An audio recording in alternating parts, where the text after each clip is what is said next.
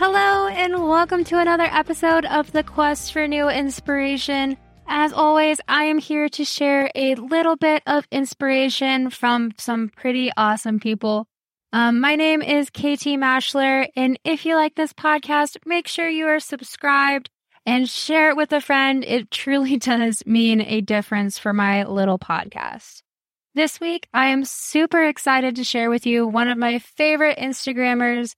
I truly go to her Instagram every single morning just to check out what she's doing, what kind of relaxation she can provide for me today. Her name is Tara Swann. She is an emotional and empowerment coach. And we chat about transforming anxiety, how to deal with self doubt and low confidence, as well as treating yourself with unconditional happiness and self love. Also, you get to hear a little bit of our chat about my mission about trying to meditate. So, if you have any recommendations to beginners to meditation or anything like that, send them my way. I'm trying it out. I hope Tara inspires you as much as she's inspired me. Hey, and thank you for having me here. Um, so my name's Tara Swann. I'm an emotion and empowerment coach the certified health coach, certified life mindset coach, but I work with people on emotions and emotional empowerment. Um, I'm an independent mum of two beautiful boys. I live in Western Australia. And I guess like the one thing that kind of identifies me is I grew up by the ocean and I love the beach. Like if you ever want to find me, it's my happy place. It's my healing place that's where you'll find me in summer every day. It's just, yeah. Um, and I guess lastly, my mission in life is to help people transform anxiety, self doubt, and low confidence into lasting unconditional happiness and self love. Love it. So people always kind of have a path to what led them to being, you know, a wellness coach or a life coach. What was kind of your path or initiating event? Yeah, so it definitely stemmed from my own personal journey. Um, which is a long story, but I'll try and keep it short. Um, basically, I struggled with chronic anxiety and depression for most of my life. I want to say from about 12 years old, but I think there was parts of my childhood where I had anxiety as well. Um, right up until about 31 years old. So I'm 34 now. So the last three years have been a huge transformational journey for me. Um, but basically, to make a really long story short, I, I healed through holistic health. So changing my food and lifestyle, as well as like a lot of mindset work and mindfulness and releasing trapped emotions. So that was probably the biggest thing that helped me overcome my anxiety quickly and permanently. And that's why I'm so passionate about it now because I think most of us have trapped emotions, but we don't actually realize that they still in there and they're still controlling a lot of what we do. So yeah, um, that's basically just, yeah, sums it up. Yeah. So when you're kind of like, when you kind of dealt with these struggles, what kind of inspiration did you lean on? Where did you get inspiration to kind of get out of that? Yeah. So I guess just seeing my own progress inspired me.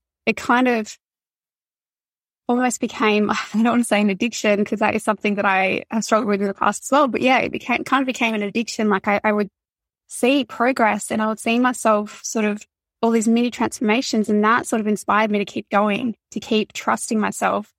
And it is in those small steps that you see radical change and it's in those small steps that you're like, okay, like if I just have to do this one thing at a time, I can keep growing, I can keep evolving and all of a sudden, three years later, I've gone from this person that couldn't speak to anyone to jumping on this, like a podcast, which is something that I would never have dreamed of doing in my life. Like it would be way too scary to jump on something like this three years People always say that like podcasting is like, what? It sounds so scary. Like, I'm like, like uh, it is totally just a recorded video that I'm releasing audio for. Yes, a lot are raw and dumb and unfiltered like mine, but um yeah, they're not that scary, I promise. Anyone who's listening, I I promise I I don't bite. Yeah, and I think I don't know, we seem to build up these stories in our mind about all the things that could go wrong, or what if people think you're stupid, or what if people think like, what would people think of you? But I think, yeah, a lot of my journey was overcoming fears like that as well through releasing trapped emotions or through just um, realizing what fears actually meant and being able to overcome those things and build that love and trust within myself so that I did have no fear because basically fear is just an illusion, you know? So yeah, it's, um, when you, like, we don't learn these things in school, right? So when you actually do delve into this stuff yourself and start realizing that you have infinite potential, you just, you want to keep going and you want to get out of that place that you're in. So you mentioned fear as being like an illusion. Do you want to like elaborate on that? I love that. Yeah. Well, I mean, fear isn't really what you think it is. Like we have this, we have, okay, how many is um like fear of rejection, for example. So if you have a fear of rejection, it's not the rejection, it's not the fear itself that you're actually afraid of. It's not the rejection itself that you're afraid of. It's what the re- rejection is going to bring up within you that is already present within you. So like my question, I guess, for anyone that has fear of rejection, like what are you not accepting within yourself? What are you rejecting about yourself? That feeling of not being enough is already present within you. And that is what's being triggered. And that's what you're afraid to feel as opposed to the actual fear of rejection itself. Do you know what I mean? Yes. Okay. So you also mentioned earlier your two little boys. I'm sure they provide plenty of inspiration.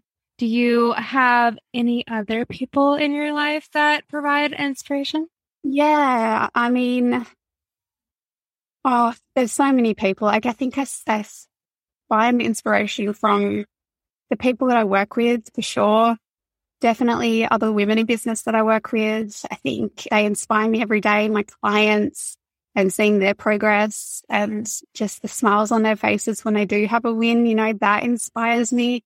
Yeah. I mean, my partner at the moment, he's really insightful and, you know, shifts my perspective on a lot of things and that inspires me um, I guess that encouragement is beautiful as well. So yeah. That's awesome.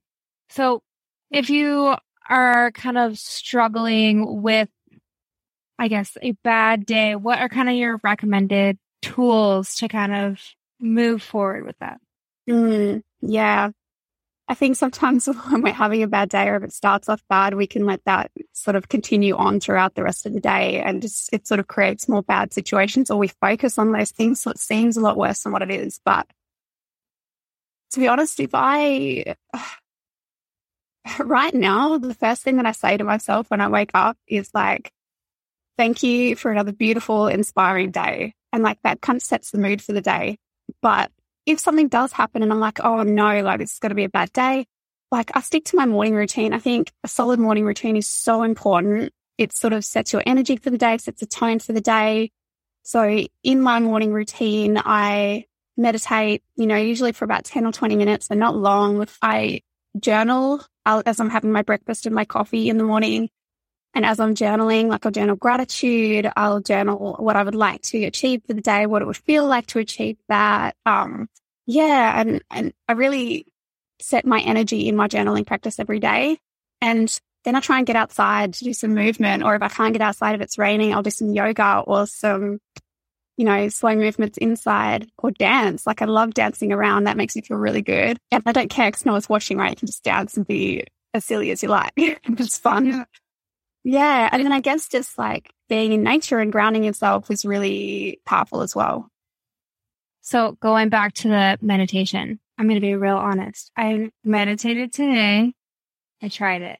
My mom's trying to get me to try it because I'm not good at relaxing. Didn't work well for me. What is your kind of recommendation or advice to someone who doesn't really like to meditate, but is trying to. Yeah, you know, I think we hold an attachment to what meditation should be. Like it should be this stand out experience where we're completely relaxed, like our mind is calm. I'm going to be honest with you, like it's not easy for me either. My mind is always active. It's always racing. There's always like, it's always wandering off in different directions, you know? So I think releasing the attachment to what you think meditation should be for you and just being okay with what comes up for you in that time.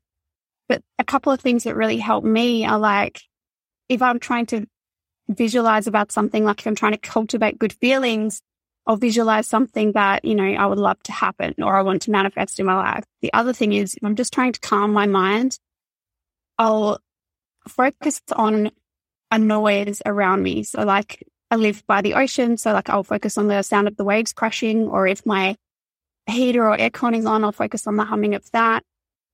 Um, and of course my mind wanders again. Like I just have to keep bringing my focus back to that. So there are a couple of things that, that are really helpful, but definitely just being okay with, yeah, just releasing the expectation of what you think meditation should be. Perfect. Well, do you have any kind of last piece of advice to share with me today? Yeah, I guess like I don't know. I've got I've got lots of advice. I mean, summary. Give me a three, four, 30 second summary. summary. Um, I mean, I think practicing self love is the most powerful thing you can do for yourself because when you focus on that love and cultivate that love within yourself, you're going to attract that around you as well. So we say like a lot of people think that taking care of yourself and and doing things for yourself is selfish, especially moms. Like they always put the children first. But the thing is, not only are we, when we're cultivating that love within ourselves, we're attracting it around us, but also when we cultivate that love within ourselves and when we do things for ourselves, we show up better for other people around us well. So it is a lot of the time the most selfless thing you can do. Wow, that's awesome. Well, if anybody wants to learn more about you or connect with you, where can they go? They can, yeah, the best place is probably on Instagram at it's Tara Swann and Swann's with double N. Perfect. I actually watched her Instagram this morning and for a couple days now every morning. So I'm trying to get in like a habit of watching relaxing people instead of, you know, chaotic people in the morning. So I love it. I'll definitely have those in the show notes. Thank you so much for joining me. Yeah, and thank you so much for having me here. And that is it for this week's episode. Thank you again for tuning in. It truly does make a difference. Make sure you share it with a friend or follow us on social media. If you have inspirational advice, go ahead and DM me on Instagram or Facebook. I am always looking for new stories.